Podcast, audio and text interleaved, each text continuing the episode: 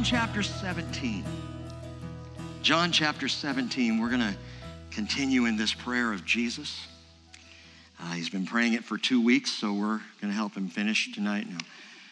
Yeah, we came to it two weeks ago. Last week was our worship night. That was just precious. Thank you so much for being here. I loved it. It was great being out on the hillside like that. We'll do it again the first Wednesday of August and the first Wednesday of September.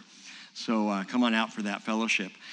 But so it's been two weeks and we're coming back to it now. We're going to kind of pick up where, right where we left off. We got as far as verse 11 and we'll continue on through the rest of the chapter tonight. But you know, if you want to know what matters most to someone, listen to them pray. Listen to them pray.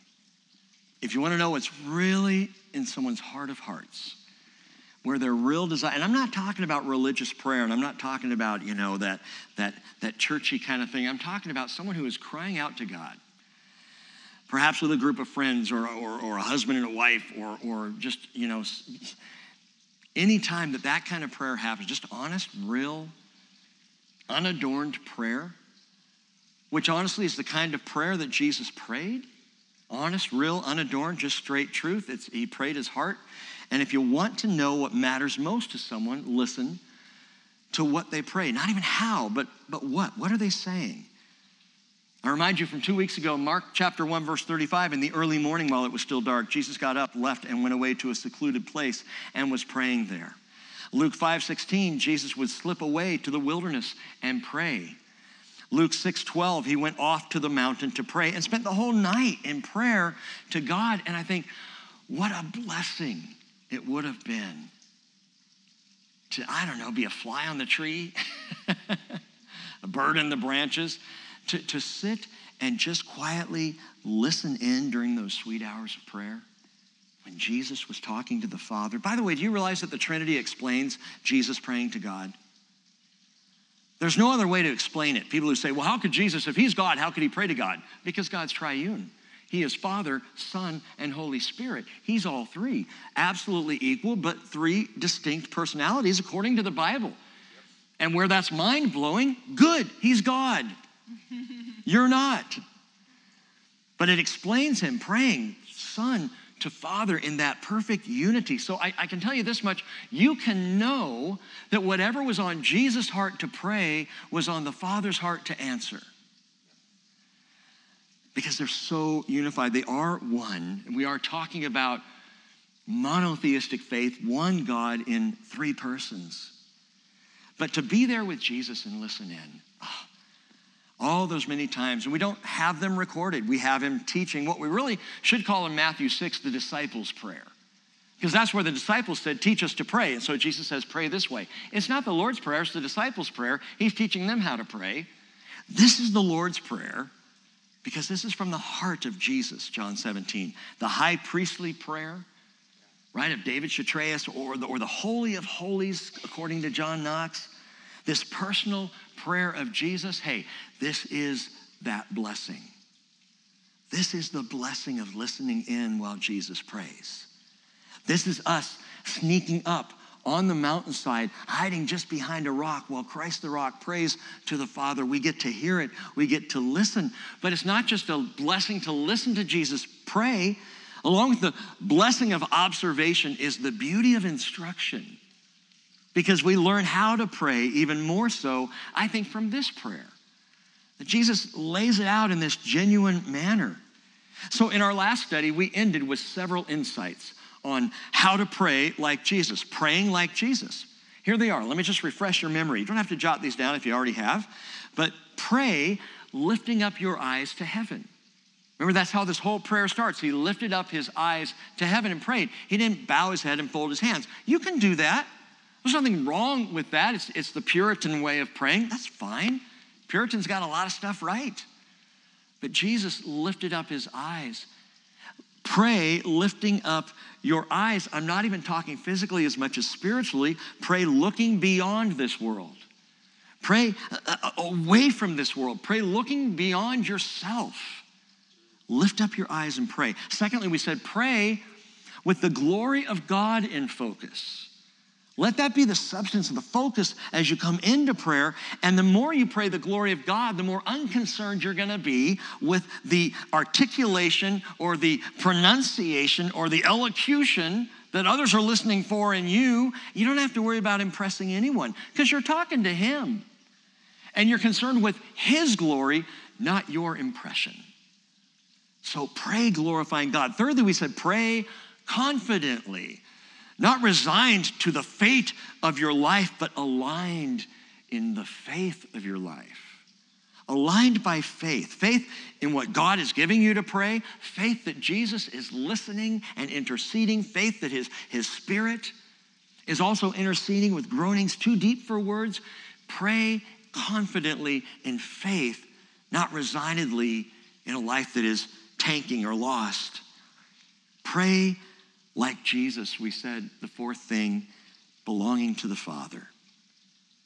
Just pray belonging to the Father. Jesus refers to his Father throughout the prayer, his pater in the Greek, his Abba in the Hebrew. Romans 8:15 says, "You have not received a spirit of slavery, leading to fear again, but you have received a spirit of adoption." Adoption as sons, by which we cry out, Abba, Father. So Pray lifting your eyes to heaven. Pray with the glory of God in focus. Pray confidently. Pray like Jesus, belonging to the Father. And finally, we said, pray like you've left the building. Pray like you're already home or that you're headed there. No looking back, no equivocating, no wavering. Look ahead. You are in Christ by grace, listen to me, home free. You are home free. And it's from the moment you receive Jesus Christ as Lord and Savior, you were home free. Your salvation secure. So pray that way. Pray with that confidence. Jesus said in Luke 9 62, no one after putting his hand to the plow and looking back is fit for the kingdom of God. He's not trying to shame people. He's saying, keep your eyes ahead. Don't be looking back, Lot's wife. You salty gal, look ahead to where you're headed. Hebrews chapter, thank you for at least giggling on salty gal. A bunch of you are going, salty gal. said, look that up. All right, so so pray knowing where you're going. Hebrews chapter 10, verse 37 says, In yet a very little while, he who coming, who is coming, will come and will not delay. But my righteous one shall live by faith. If he shrinks back, my soul has no pleasure in him. Right now, as we talked about Sunday, we stay until he comes, but he is coming. So we live with that in focus. The other thing we talked about last time in the first 11 verses was looking at this, we realized the content of the prayer itself gives us an outline for the prayer, and that's what we've been following. As Jesus first prays for himself in the first five verses, and then he prays for his apostles in verses 6 through 19. And then suddenly he's praying for us as well, his church, verses 20 through 26. Or if you want to put it another way, we said the glorification, the sanctification, and the unification. The glorification of God, the Father, and the Son begins this, first five verses the sanctification of the disciples, both then and now, verses 6 through 19, and then verse 20 through the end, the unification of the church. So as we pick up in verse 12, we're still in the second section. We've covered the glorification of God at the beginning of the prayer, and now we're into the sanctification of the disciples. And I already spilled the beans on Sunday, and you're included, I'm included in this sanctification call for the disciples.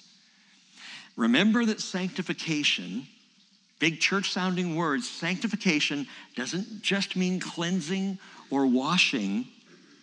As we read in Ephesians 5 25 and 26, Christ loved the church and gave himself up for her so that he might sanctify her, having cleansed her by the washing of water with the word. She's clean so she can be sanctified. And we talked about what sanctified means is to be set apart. We're cleansed and purified so that we can be of holy use to God, like the utensils in the temple. Set apart for a holy purpose. That's you. That's me in this life. Might not always feel so holy, but you are set apart for a holy purpose. That's sanctification. 2 Timothy 2:21, if anyone cleanses himself from these things, and Paul's talking about wickedness and worldly chatter and ungodliness, he will be a vessel for honor sanctified, useful to the master, prepared for every good work. Sanctification, and that's the second section of this prayer where Jesus is saying to sanctify his disciples. He will say in a moment, sanctify them in the truth. It's all about sanctification now. But as Jesus prays for sanctification, he stops and recognizes one who failed to be sanctified. Verse 12. While I was with them, I was keeping them in your name, which you have given me. And I guarded them, and not one of them perished, but the son of perdition, so that the scripture would be fulfilled. What other book, tell me, tells the betrayer foreseen with, foreseen with such painful accuracy a thousand years before the betrayal happened. That's the wonder of Scripture. Why do you believe in this book, Rick? Well, because it's proven itself time and time again through prophecy. We read the Older Testament prophecy 500, 700, 1,000, 1,000 years, 1,500 years old, speaking of this first advent, this first coming of Jesus, and we see it fulfilled, and it was fulfilled historically in real time. Something spoken a thousand years ago that we see played out, and it's with stunning accuracy. Even the betrayal of Judas Iscariot, the son of perdition. David wrote in Psalm 41, verse 9, again, this is a thousand years before Judas was even born.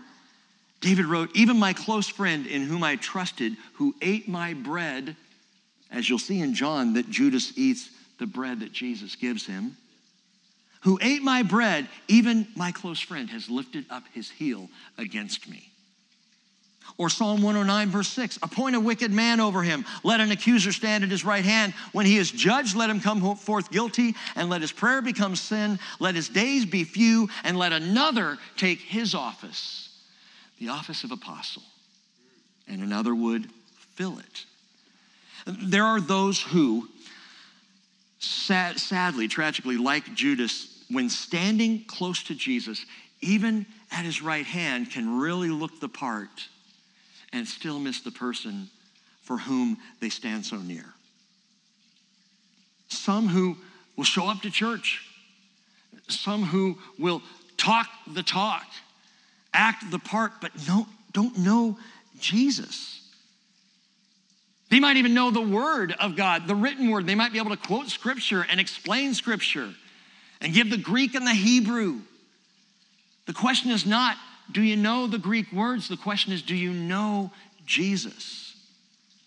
Judas walked with him so close. Judas is, in my mind, the most tragic figure in all history. He takes the cake. He gets that award, if there is one, for the absolute most tragic, because this was a man who stood on the edge of glory itself a utensil slotted for the most holy use, but who instead chose to become a son of perdition. And that phrase, son of perdition, hohuios tes apoleos, means son of waste. The wasted life of Judas Iscariot, son of waste, heir of ruin, successor of destruction. We're called sons, all of us. We read that verse just a moment ago. That by we are adopted as sons. Men and women, we're adopted as sons. That is, we have positional sonship with we are heirs to the kingdom. We are have an inheritance as sons. All of us, like a firstborn, has an inheritance. Judas had that within his grasp, but he chose instead to be a son and inheritor of destruction. The son of perdition. The apostle became the apoleos, which is destruction. Offered the sonship of salvation, he chose rather to be a son of waste. The word huios typically speaks of an heir.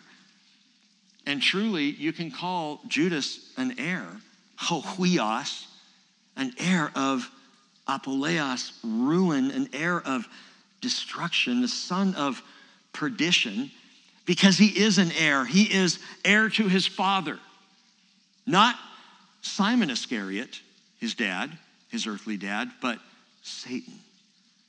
Judas becomes an heir of his father, Satan. How can you say his father, Satan? Because Judas became Satan possessed. Satan literally, do you remember the verse? Uh, John chapter 13, verse 27. After the morsel, Satan then entered into him. Which is why Judas shares the title son of perdition. He shares the title. There's one other you Bible students know called the son of perdition in the New Testament, and that is Antichrist, the one who is coming. Second Thessalonians 2, verse 3 let no one in any way deceive you, for the day of the Lord will not come until the apostasy comes first and the man of lawlessness is revealed, the son of destruction. Hohuios tes apoleos, the son of perdition. It's the exact same phrase, the same name that Jesus here as he's praying with broken heart, mind you, gives to Judas. I kept everyone but the son of waste. Son of waste. And now that same title, Paul turns around and uses it for Antichrist.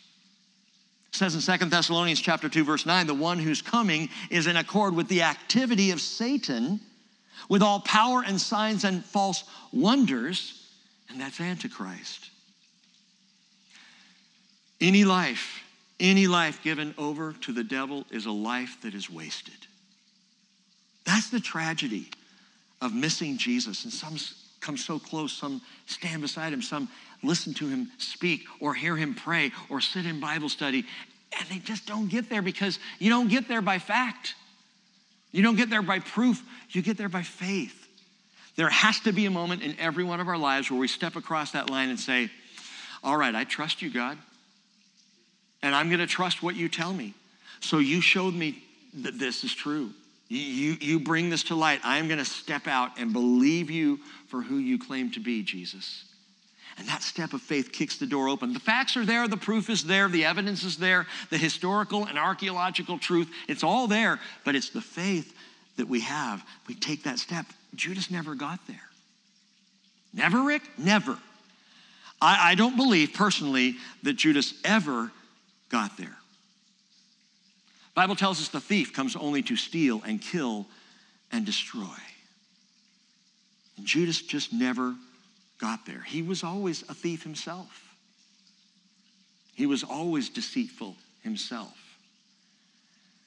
The special mention of Judas in this personal prayer of Jesus tells us something, and that is that even as this betrayal is underway, because remember, Jesus is praying, they're coming to the garden, he's praying somewhere between the Temple Mount and the garden. And he's praying, and at the same time, Judas is on his way. Satan possessed Judas, and the Roman cohort and the chief priests' officers are coming. And he's praying this prayer, and it tells us while he's praying this high priestly, holy of holies, wonderful prayer for the church of 2,000 years that Judas was still on Jesus' mind, still in his heart. And Jesus alone knew the historic and the eternal depth of what I would call the Judas disaster. That Judas was already the son of waste. He was already a, a, life wasted. His betrayal had yet to reach its fatal end, but his heart was already long gone. How do you know? John 12, verse 4 Judas Iscariot, one of his disciples, was intending to betray him. John chapter 12, verse 6. He was a thief, and as he had the money box, he used to pilfer what was put into it. This is throughout the ministry. And then John 13, verse 2, during supper, the devil, having already put into the heart of Judas Iscariot to betray him. So we know it was already on his heart, already in his mind. He was already ready to betray. He had been a thief throughout the ministry. He was untrustworthy. Why does Jesus give him the money box? Well, partially because Jesus is really not concerned about money. If you steal from Jesus, he's going to get it somewhere else. Steal from the church, God's going to take care of the church. You better beware. But he's stealing from Jesus. Jesus gives him the money box. He gives him a position of trust. He holds him very close to himself. Why? Because Jesus is always concerned with the heart.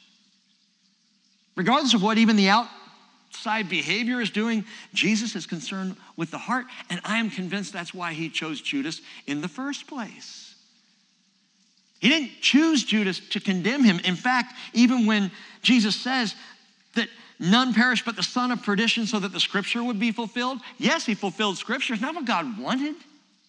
It's not that God desired, let's see, out of all humanity, let's pick one guy to go straight to hell. and he'll be the betrayer. That's Judas. God knew by his foreknowledge what Judas was going to do.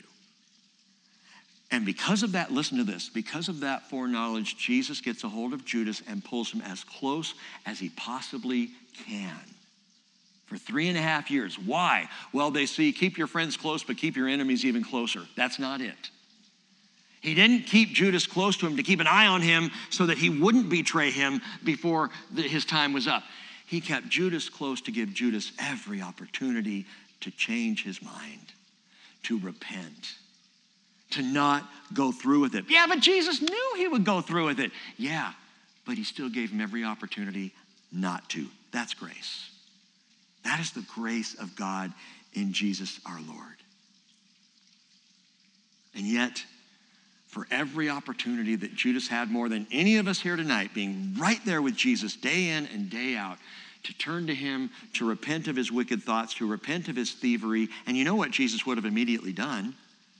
He would have said, I don't condemn you, go your way and sin no more. He would have forgiven him.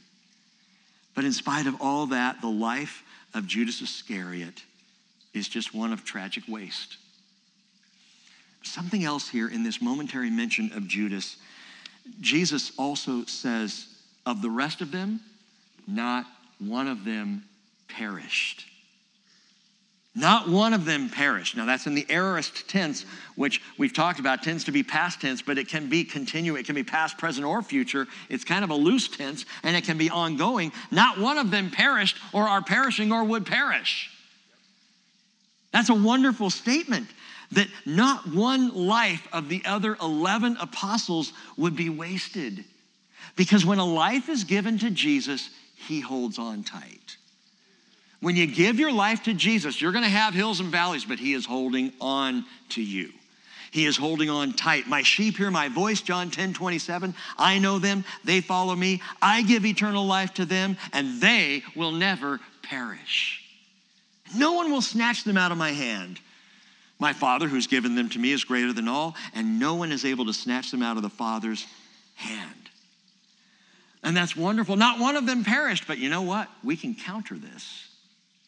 Jesus makes this claim not one of them perished. well, Lord, they certainly all betrayed you, and they denied you, and they fled from you. Like hours from this prayer, they're going to run.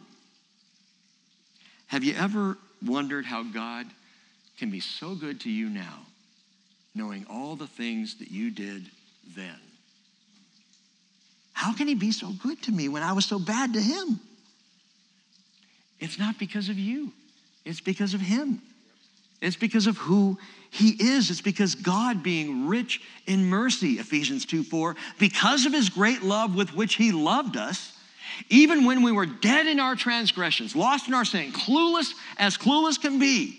I added all that. He made us alive together with Christ.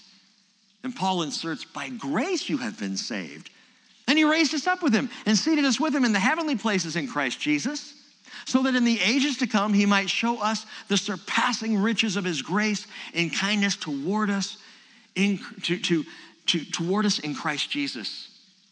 Paul goes on to say, It's by grace you have been saved through faith, and that not of yourselves. It is the gift of God so that no one can boast. It's all Him. How can God be so good to me now when I was so bad to Him then? Because He's good because that's God, because of who He is. And any life that seems wasted can be redeemed. Any life. So long as you are drawing breath on this planet, the wasted life can be redeemed. And I've seen lives that were wasted up to the ripe old age of 11 or 12, and I've watched them get redeemed. And I've seen lives lived right up to the ripe old age of 89 or 90 years old and be redeemed. And I've heard more than once adults coming to faith in Jesus Christ and being baptized and receiving the Holy Spirit and turning their lives over and becoming born again believers. And I hear them say, Oh, I wish I'd done this 40 years ago. And what's marvelous is the Lord will redeem those 40 years. He restores, Joel 2 tells us, the years that the locust has eaten. all that you thought was waste, you know what? Guess what? It all led to this point where you chose Jesus. And any life, whether you're choosing Jesus at 11 or 12 or 89 or 90, any life that comes to that point and chooses Jesus is a life saved, not wasted. Because all we got in this life, all we've got to do is come to that decision. That's the crux. That's the whole issue of our lives, coming to faith in Jesus. Our ministry is coming, you know, in the kingdom. And if you've given your life to Jesus, you all know this 10, 20, 30 years ago. Well, now you're staying, stay until he calls us home so that we can bring other people to him.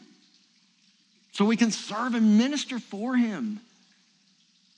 But any life that is given over to Jesus is not a life wasted, regardless of what is behind us. That is such an amazing grace. Amen? That's Jesus. So, verse 13, after praying about Judas and saying he was lost, his life was a waste, but none of the others were, he says, But now, verse 13, I come to you.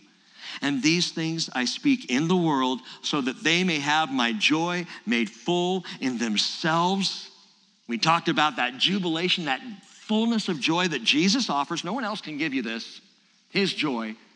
Verse 14, I've given them your word, and the world has hated them because they're not of the world, even as I am not of the world. I do not ask that you take them out of the world, but to keep them from the evil one. They are not of the world, even as I am not of the world. And the question is are we or are we not? Are we of the world or are we not of the world? And how does that play in our lives? That's one of the more practical questions we can ask ourselves based on how I'm living my life behaviorally, my activities, my choices, am I of the world? Am I a worldly man? Are you a worldly woman? Or am I so of the Lord that the world just doesn't taste so good anymore? Am I or am I not of the world?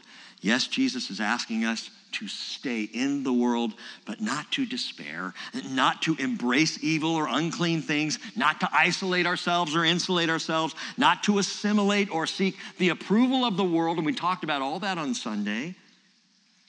As Jacob writes, James chapter 4, verse 4, you adulteresses, do you not know that friendship with the world is hostility toward God? Therefore, whoever wishes to be a friend of the world makes himself an enemy of God. You know what? When you speak the truth, it's amazing what you can get away with saying.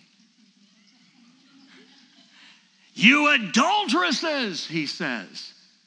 How dare you call me an adulteress? Well, if you're the bride of Christ, but you're making out with the world, what are you? hey, truth is truth. One of the things I love about that little letter of, of Jacob, the brother of Jesus that we call James. I love that letter because he just nails it. It's hardcore, but it's true. Friendship with the world is to make yourself an enemy of God. And, and it's very black and white to, to him by the Holy Spirit giving us the word. And we need that conviction. How is my life playing in this world? Am I in it but staying for Jesus? Or am I of it, assimilating and, uh, and seeking its approval? Verse 17. Jesus said, Sanctify them in the truth. Remember, sanctify them, set them apart in the truth. You're already cleansed, you're already washed. When you come to Jesus and you're born again, you are clean. Now you're to be sanctified.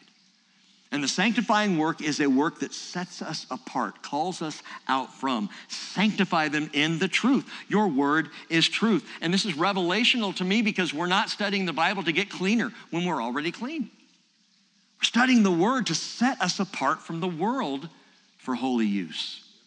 Your word is truth. As you sent me into the world, Jesus says, I also have sent them into the world. Remember what that means incarnationally. He came representing the Father. We come representing Jesus. For their sakes, I sanctify myself, set myself apart, make myself a vessel of holy use. For their sakes, I sanctify myself, that they themselves also may be sanctified, set apart, used for holy purposes in truth. In truth, holy living, holy use. And let me remind you, we talked about on Sunday that Jesus sanctified himself. Jesus, being perfect and pure and already clean, set himself apart for holy use as the vessel that would go to the cross and purchase our redemption. He, that was his mission. He sanctified himself for the redeeming work of the cross. And he did it so that we could first be washed and then be sanctified as bearers of that redemption. I love how Paul puts it. This is just perfect, and we've read this many times, but this is, this is the sanctified life. Listen, therefore, if anyone is in Christ, he is a new creature. The old things have passed away. Behold, new things have come. Now, all things are from God, who reconciled us to himself through Christ and gave us now the ministry of reconciliation. Namely, that God was in Christ, reconciling the world to himself, and not counting their trespasses or sins against them. And he has committed now to us the word of reconciliation. Therefore, we are ambassadors for Christ as though God were making an appeal through us. We beg you on behalf of Christ, be reconciled to God. That's our life purpose. So, really, it comes down to two things in your entire span of your life. One, a life not wasted is a life that receives Jesus Christ as Lord. You make that decision, your life is not a waste. But once you've made that decision, once you've received His Lordship, Stay. Stay in a sanctified place, ministering the same truth to the rest of the world. And at the heart of a sanctified life, we come now to what I would call a profound agreement. And this is part three the unification of the church. The unification of the church. Verse 20 I do not ask on behalf of these alone, but for those also who believe in me through their word that they all may be one, even as you, Father, are in me and I in you, that they may also be in us. Man, don't devalue or dismiss the significance of the church or your place in it. There's, there's too much of that. You know, we, we have a right as Christians to judge the household of God. Right? Peter says that. Now it's time for judgment to begin at the household of God. So we need to be discerning among ourselves and we need to judge our behavior and, and how, we, how we are in the world. But, but I love the church and the value and the significance and the importance of the church in the fading days of this age cannot be overstated. Which is why Paul said, Walk in a manner worthy of the calling with which you have been called Ephesians chapter 4, verse 1. Verse 2, with all humility and with gentleness, with patience, showing tolerance for one another in love, being diligent to preserve the unity of the Spirit in the bond of peace. That is the highest aim of unity in the church, is not for the church. This unity that we're being called to this peace that we're called to have is not so that we can feel more comfortable on a Sunday morning and not be, you know, disturbed by someone two rows back. Listen to what Jesus said again in verse 21 that they may all be one, even as you, Father, are in me and I in you, that they may also be in us, so that the world may believe that you sent me. That's what the unity's for. Hey, the unity that I, I share with Bill and Susie, this is great. We share a love of Jesus. We share a love of His Word. We share a love of things coming and prophecy and all the conversations we've had. We share that. We have, we're very tight on those things. But that unity, as wonderful as it is between the three of us, is not for the three of us, it is for the world around us. The unity of the church is for the world so that they might also believe. And this is so important for us to co- comprehend. Why, why is it that our unity is so that the world may believe? that God sent Jesus. I'll tell you why. Because nothing else could explain such unity in diversity that we see in the church. Nothing but supernatural, the supernatural work and love of God could explain how a people so distinct and unique and, and, and, disparate in our views, in our professions, in our lives, are all drawn together by the person of Jesus Christ. Show me another institution anywhere that has that kind of drawing to it. That unifying reality of one person who stands in the midst and everyone is drawn to the one. The unity of the church says to the world there's something to this. There is something here. It is faith in Jesus that holds us together. It's faith in Jesus that draws us together. Tom and Jackie, we're, we're longtime friends. We've been at this 25 years together. And I don't know that we ever would have met each other if not for Jesus. Jesus drew us together.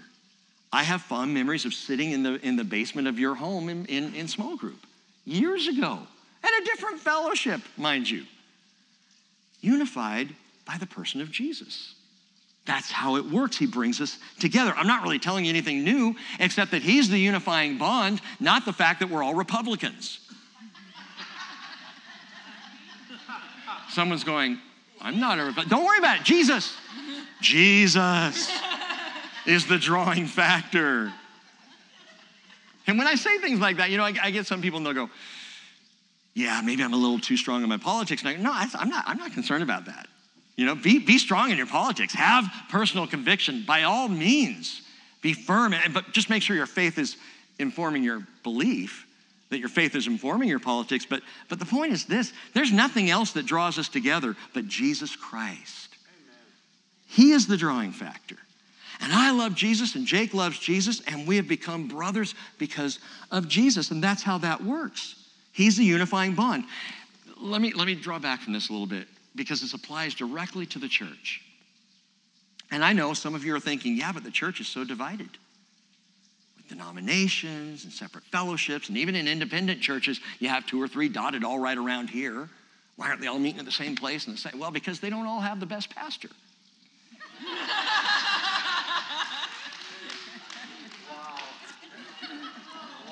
I'm talking about less. Come on. No, no. You know, all this, all these different flavors and everything. Boy, I'm gonna get in trouble for that.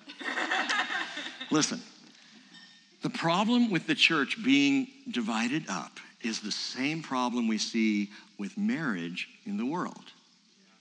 And that is this people are still looking for what they call true love. And it wasn't him, so it'll be him. It wasn't her, it'll be her. Really? Okay, you know, try it out, see how it works for you. I'm not advising that, but people are looking for Mr. Right. Ladies, there is no such thing. Thank you. Daryl's going, you know what? Guys are looking for Miss Perfect. Guys, she's not out there. You will not find her. And what happens is, and I did this, I, I did this with Cheryl. I was looking to check the boxes. I had my list. You know, in my brain, I mean, I didn't write it out. I'm not that weird. Some of you are, but I wasn't. and I have my list, and I'm going down like, she loves Jesus. Top of the list, check. She's pretty cute. Check. And, and just straight down the list. And, and what's funny is she loved Jesus was at the top. That was the most profound, deepest, most important thing to me. Everything else was superficial till I got down to about number 10. Then it started to get deep again. But anyway, checking the box, checking the box, checking the box. Why am I checking the box? Because I'm looking for someone to meet my needs. And that's why marriage fails. Because I want someone to meet my needs. A marriage that is successful is when both partners finally come to the point and realize, and, and it really takes both to get there, realize that the only way for this to work is for me to look out for her needs. To actually put hers ahead of my own, as hard as that is sometimes, still can be difficult. You want to do what? Okay, we'll go to Ghana. Okay, you can Go horseback riding. I'm not saying anything else, Vicki. I'm just keep that. That's a little story between us. I'm saying this, I'm 36 years into learning that unity is only developed in a marriage by unconditional, self sacrificial love. And I did not come into my marriage with that attitude, and Cheryl can back me up on that. I was checking boxes, and people do the same thing with the church. I come checking boxes. I, I want to seek out a church or a fellowship that fills my needs rather than asking the, the better question Lord Jesus, where do you need me to be? Now, please don't stand up and walk out of here because I think He needs all of you right here. How can I join this fellowship and be part of the unifying service there or, or here? Rather than, I like this about this church, but over there they got this going on, and over this. So I'm now I am an automobile going to be serviced at different locations instead of being part of the service. Instead of coming to say, look, I'm I, I've been really enjoying watching you all the last, really the last week. It's been cool out on the hillside after the worship and watching people just not even ask, but start breaking things down and carrying equipment back in and, and, and tending to one another. And, and, then on Sunday at the Hot Dog Fellowship, people are passing out things and sharing things and, and breaking down and, and, and setting up and all this stuff. And, and people in the kitchen talking and laughing together and getting it all ready and not even thinking about, I'm serving the Lord here. Just doing it. And that's, that's the right heart. That's when my marriage is blessed, when I just serve and she hasn't even asked me. When I'm doing the honeydew list before she's written it, that's good stuff. Where do you want me, Lord? Now, listen, I'm not saying this in judgment of anyone. This is just how human beings tend to roll. We check the box. How does this fit my needs? If we move to a location, we say, How will this home fit my needs? It's a very natural thing. We choose the grocery store based on what we like best about it. Safeway's a train wreck, so I'll go to Haggen. I know it's more expensive, but there's less people. Someone might say.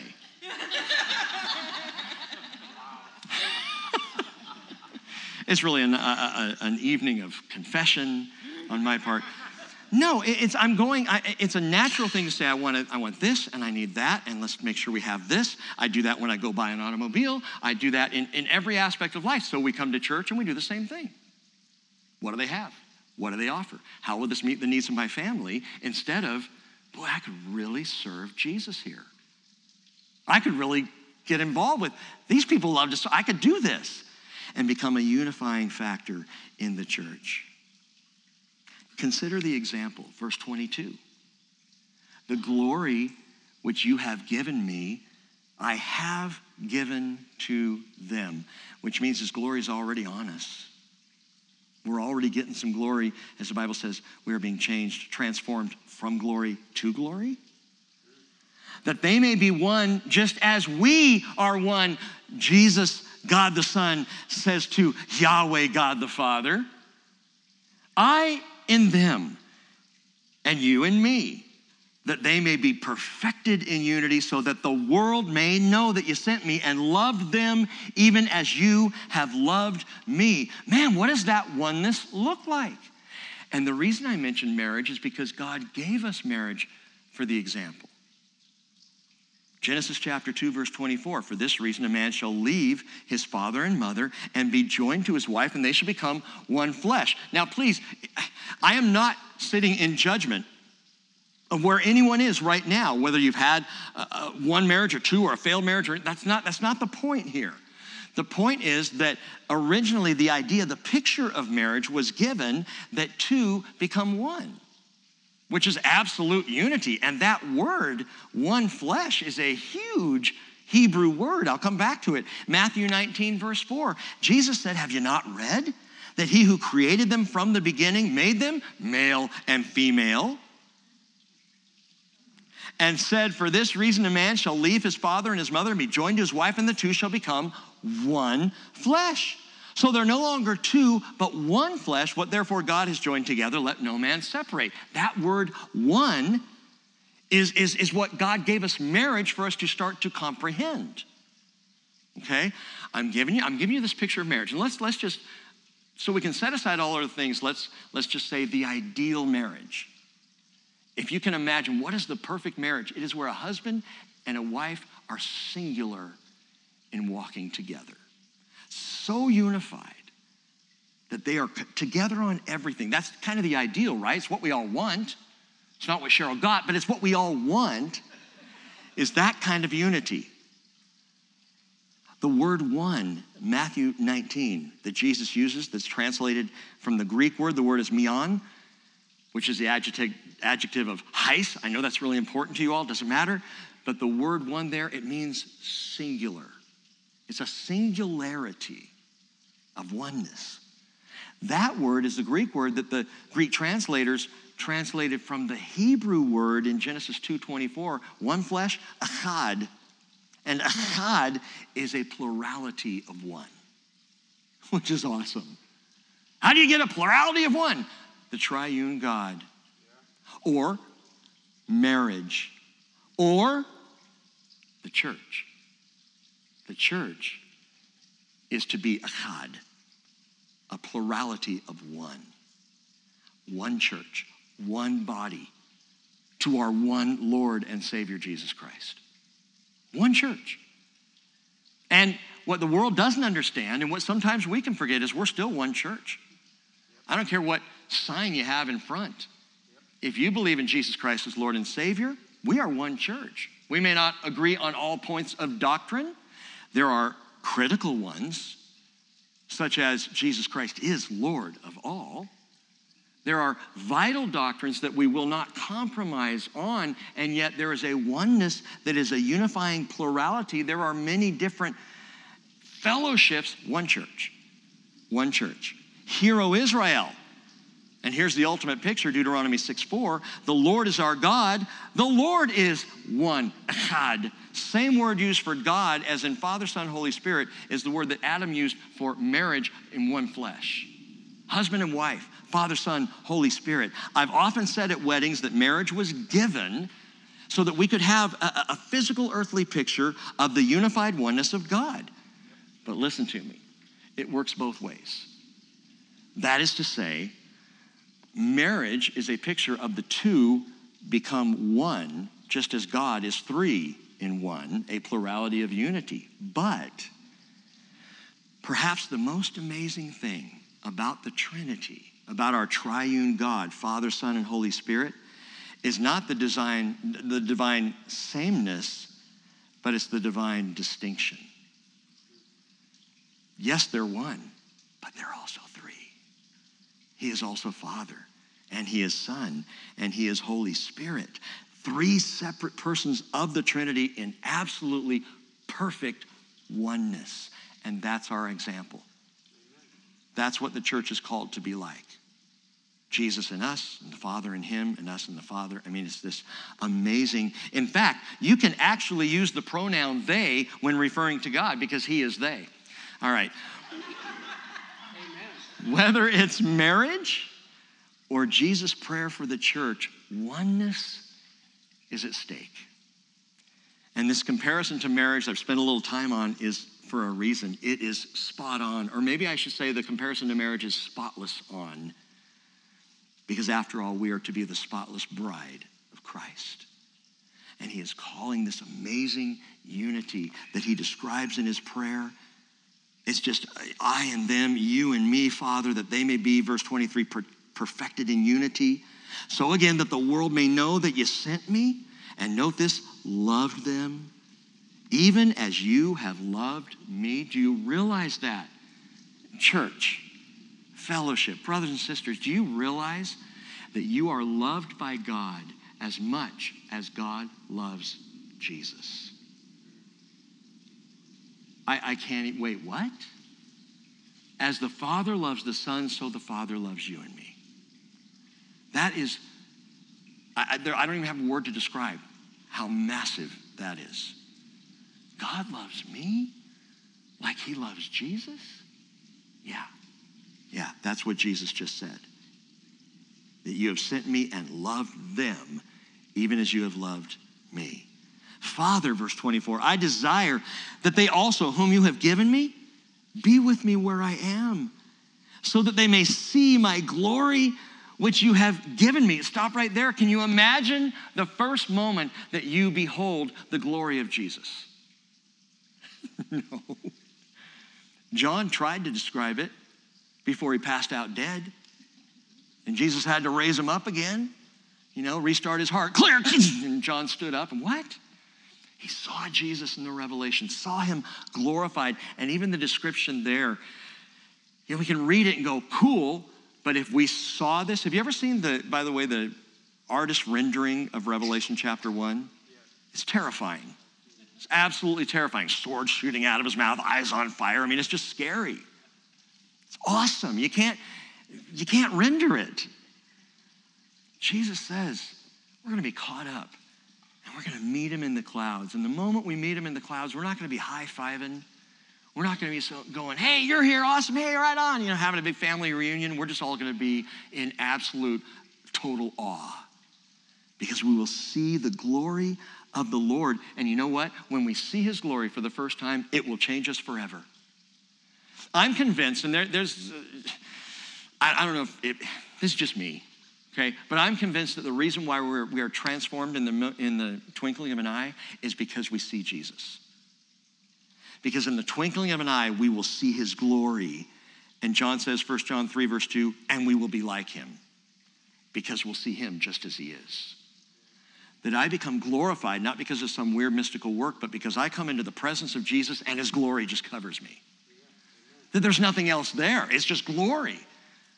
next thing we know, when we do stop, you know, maybe a billion years into eternity, when we finally stop and look around, or seven years later, whatever comes first, when we finally look around and realize that we're just covered in, soaking in this, the righteous acts of the saints, fine linen, and glorified, and wow, I don't know. It, it's amazing.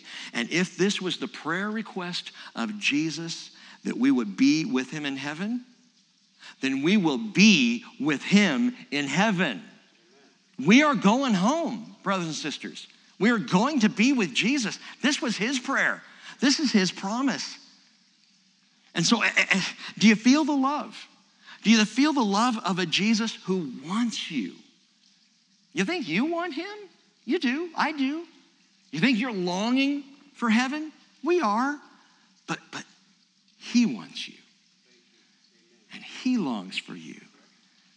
And He desires you to be present with Him. And it's the same love, again, that the Father has for the Son. And He continues in verse 24 and He says, For you loved me before the foundation of the world.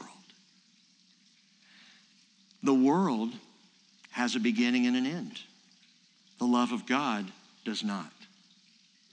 The love of God has no beginning. He has always loved.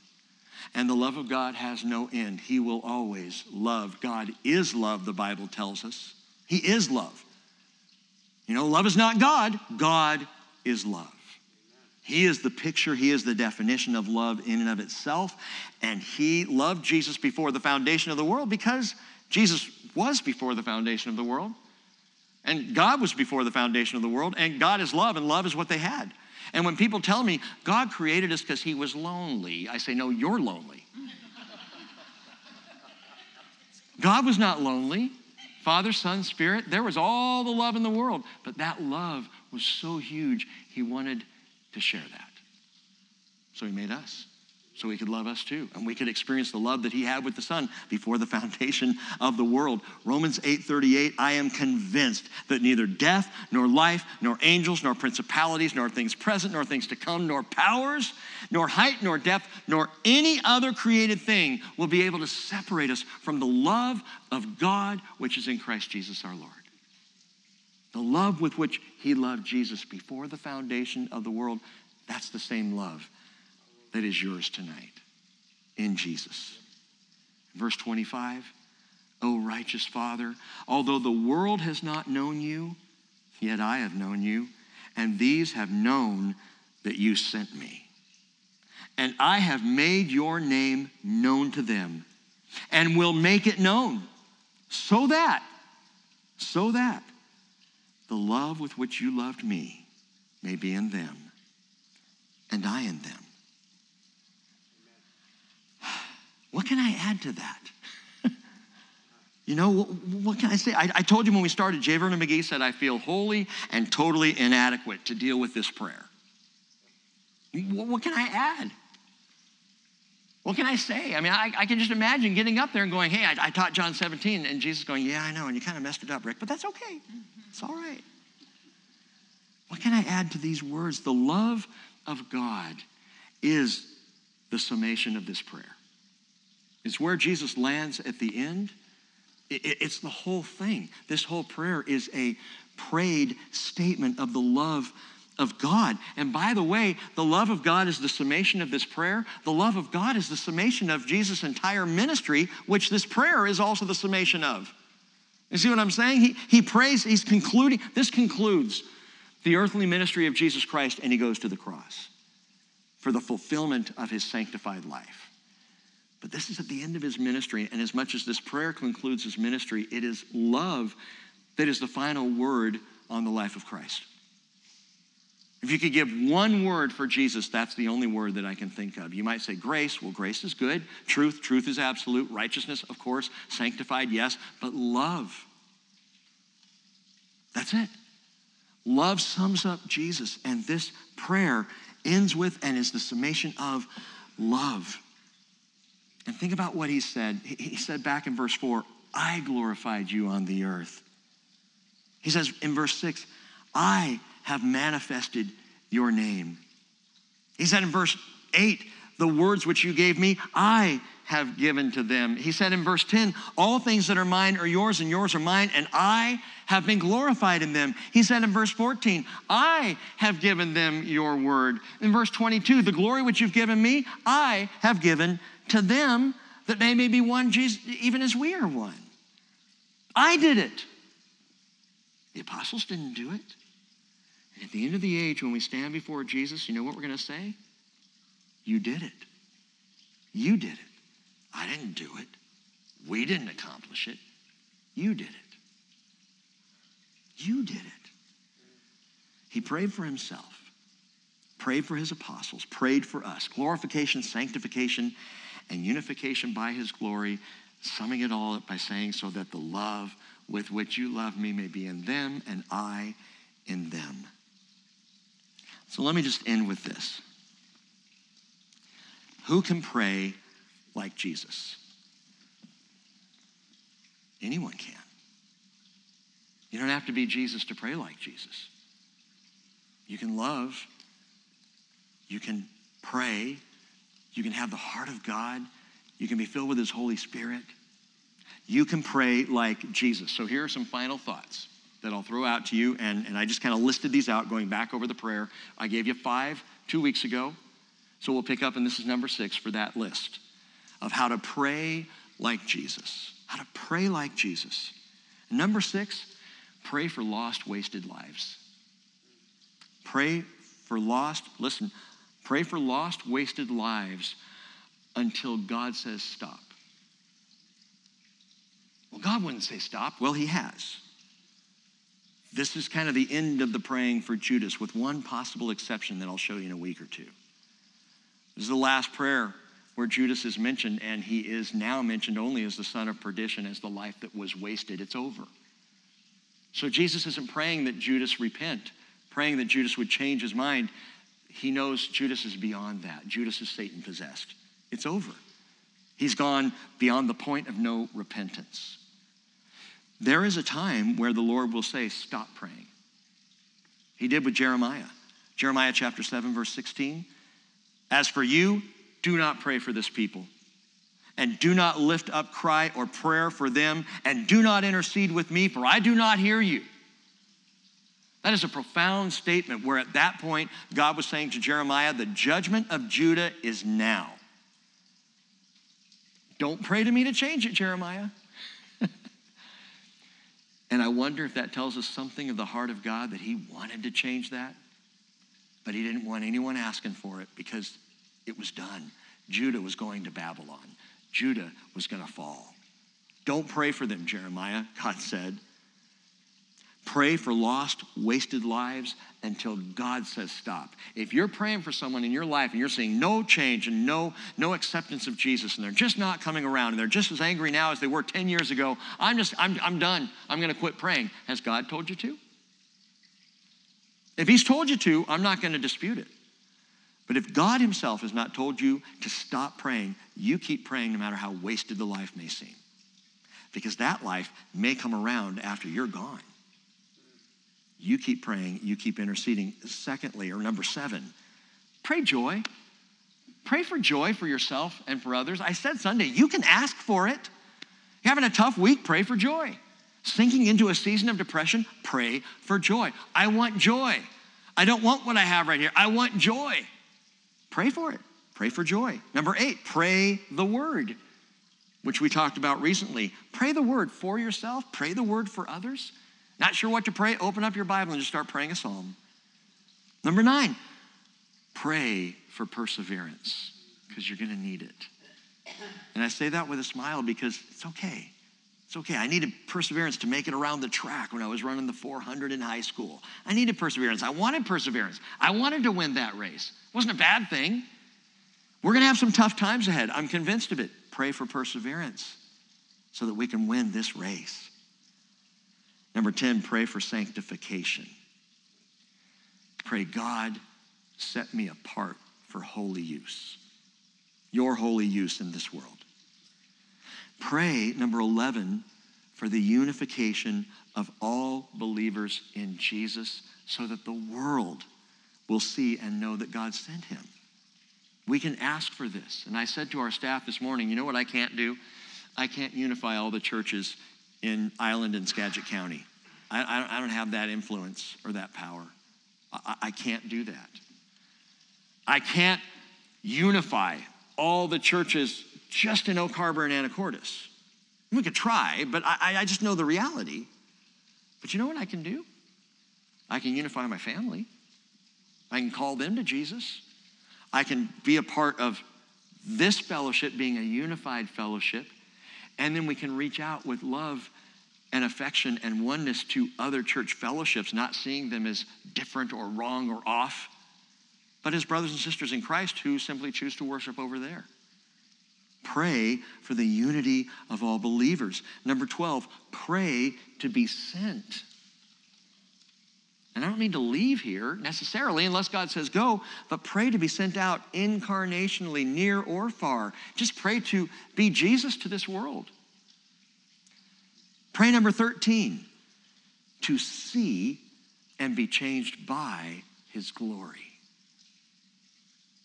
Pray that you're one day going to see him, align yourself, agree with him in that prayer, but pray that that glory that's already kind of starting to be given would change you.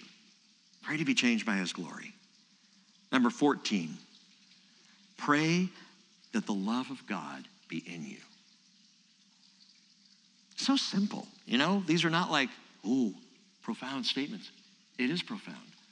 Pray the love of God be in you. Not that you love better or you love to your capability. Pray that the supernatural love of God be in you. Ask Him to do that because remember what we finished with here? Jesus goes all the way through the prayer saying, I did it, I did it, I did it, I did it. Pray that He does it in you. And finally, whatever shape or practice of pr- your, your, your prayer life is in. So, so maybe you're out of practice. Or maybe you're just not that good at prayer, self judging. Maybe you just don't know how to pray, or, or you struggle to even find the words. Or you, listen, let me just simply suggest this final thing start and end the day with prayer. Very simple. Don't, don't try to do any, just start and end the day with prayer. It's been said, I need to see Jesus' face before I see anyone else's. Right? I mean, normally I think I need that first cup of tea before I see anybody else. I need to see Jesus' face before I see anyone else's. And at the end of the day, my best rest is always when I leave the day with Jesus. So start and end your day, and that's how you pray like Jesus. Lord, we want to be just real with you because we want to be like you. I pray, Lord, that we would be a sanctified people, not holier than thou or, or righteous in our own estimation, but, but truly set apart as people who are washed by the blood, set apart now for your holy use in this world.